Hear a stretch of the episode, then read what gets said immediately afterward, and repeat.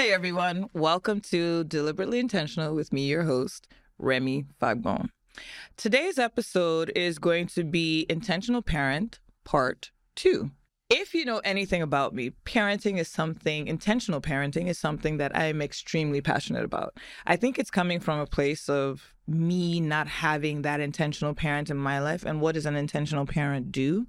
An intentional parent is a person that is completely focused on the growth and development of their child. They understand that every moment is a teachable moment, and they are there to teach their child from the very beginning all the traits that will follow them throughout their lives. That's it in a nutshell.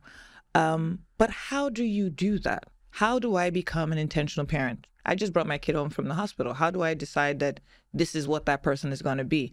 It can be rather daunting if you're not thinking about it intentionally. So, what did I do? I think at about six months, sixth, maybe the sixth month of my pregnancy, I had started, I'd finally come, I kind of had a little bit of, my pregnancy was extremely difficult. So for me, I probably had a little bit of a breather around the sixth month and I could get into it. I'd always known I wanted to be an intentional mom, one that was extremely supportive, one that heard her child's dreams and made it happen and turned it into a reality, but also one that knew that even though you don't know it all, you have the resources to try and find a way to figure it out. But I also knew how important it was to have, as a child, I knew I was lacking in certain regards in that department. And I knew I didn't want my son to lack at all. I've always looked at him as my contribution to the world. And in order to say that I'm contributing anything to the world, I feel like it must be to the best of my ability. And I knew that a lot of that lied on me. So, how did I become more intentional? By watching him. I knew from the very beginning that there were certain things that he needed to have in place structure, discipline, love, a foundation that was solid. A lot of who he is comes from both of us, but there's also a large part that is just him. But how do you get to decide on what you need to encourage, what you need to discourage, the kind of discipline, and so much more for your child, especially the first day you bring them home from the hospital?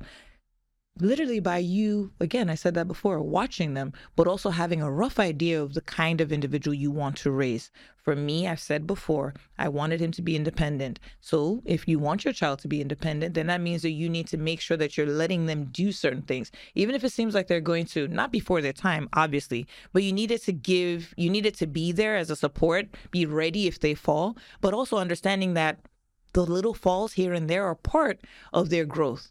What do I mean? I literally had my son in his own bed from the very first day that we brought him home from the hospital. Of course, my husband thought of me as crazy because he's like, well, why is he having to sleep in his own bed? The typical Nigerian parents would either have someone that had come in from Africa or from somewhere to help with the child, but I didn't have anybody. And I had also been reading from early on that the way you start with your child is the way they will continue throughout. So there's so many reasons why you should allow your child to be independent and why they should sleep in their bed. Number one, this same independence that I'm talking about. They need to know how to self soothe themselves. They need to also get used to their bed. But most people get them used to their beds and to their body heat. And so, of course, if you've gotten me used to sleeping in your bed, when you now want to kick me out, of course I'm going to have a tantrum. Of course I'm going to be upset. So you shouldn't start what you know you're going to have to wean them off of. I've seen couples whereby their intimacy was affected because their kids have just stayed in their bed. I knew someone that their kids stayed in their bed, stayed sleeping in their bed from birth till three years old. That's three years of interrupted intimacy. That's a lot. so I'm sorry, but I was I had already heard about this before I ever had my son. So I knew that I was not going to start something that would be a problem for us later on. Considering we both never had a child, doesn't that mean that I get to choose what this future is going to be? Yep. I do. And that's what a lot of you don't remember to do. You forget that your child is not used to anything just quite yet. You're the one that's getting them used to these things. They don't know whether they're sleeping in the bed or sleeping in your bed or sleeping in your arms is a thing, but we get them used to these things. And that's how we end up having problems later on down the line. Tantrums is the one thing I'm going to actually focus on efficiently in this particular episode.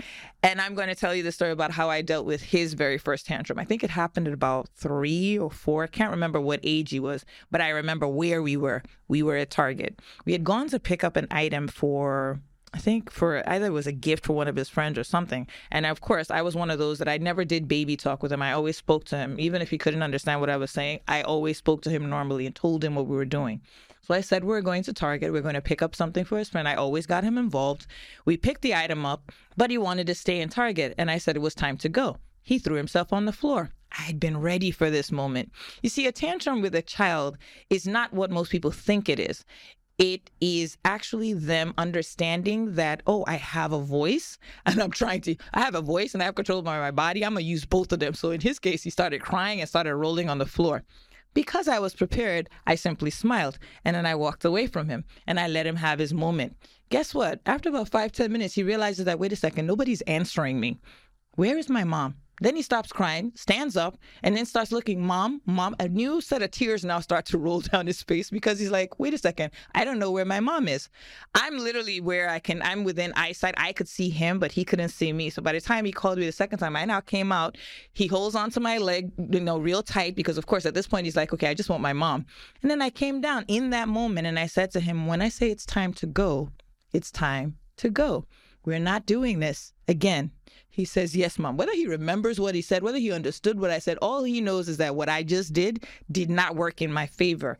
And that was how I dealt with the tantrum. We never had another one. That was one and done. But my point is for bringing this particular instance up is most of us aren't thinking about our kids' development what happens next? And when all of these things happen, what should I do next? A lot of people aren't thinking about it like that in its entirety. But part of being an intentional parent is you understanding that every moment is a teachable moment. Because I was ready, remember, I said I've been reading from zero to 10. I was ready for that tantrum before it ever happened. It didn't matter whether it happened in the supermarket or whether it happened in school, whether it happened at home. Whenever it came up, I was already determined that this was how I was going to deal with it. And so when it did, I was ready. Never happened again. But that's the same thing that you can do for everything. If you're well aware of all the various developmental stages of your child, then you're going to be ready too. You're going to be ready for the workforce. You're going to be ready for when they have first day of school. You're going to be ready for prom. You're going to be ready for, oh, they're going to want to pull away. You'll be ready for all of it. And that's how you become more intentional.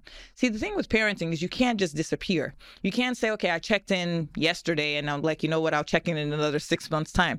There's a lot that's going to happen within six months. Sometimes it's going to be you literally just being there and you're going to notice something slight. Only if you notice what their baseline was would you know when something slight changes with them. But if you are a very intentional person and you're looking and you know that you should be learning all of these things, then you're going to be ready for it. I hope that this episode, part two, which is going to beget so many more. I hope that this teaches you that all of the various things that happen with your child are parts of their development. And I hope that you realize that you have an ability to be ready for it as opposed to you feeling like, you know what, lost and unaware of what's happening next. And of course, not knowing how to deal with it it all comes back to you. The intentional parent is always ready for everything and anything whenever it happens. Thank you, producer Marv, for another amazing episode. I hope that I've helped you guys today. You know where to find me every Wednesday on YouTube, Spotify, and Apple. Thank you, everyone, for another amazing episode. Bye.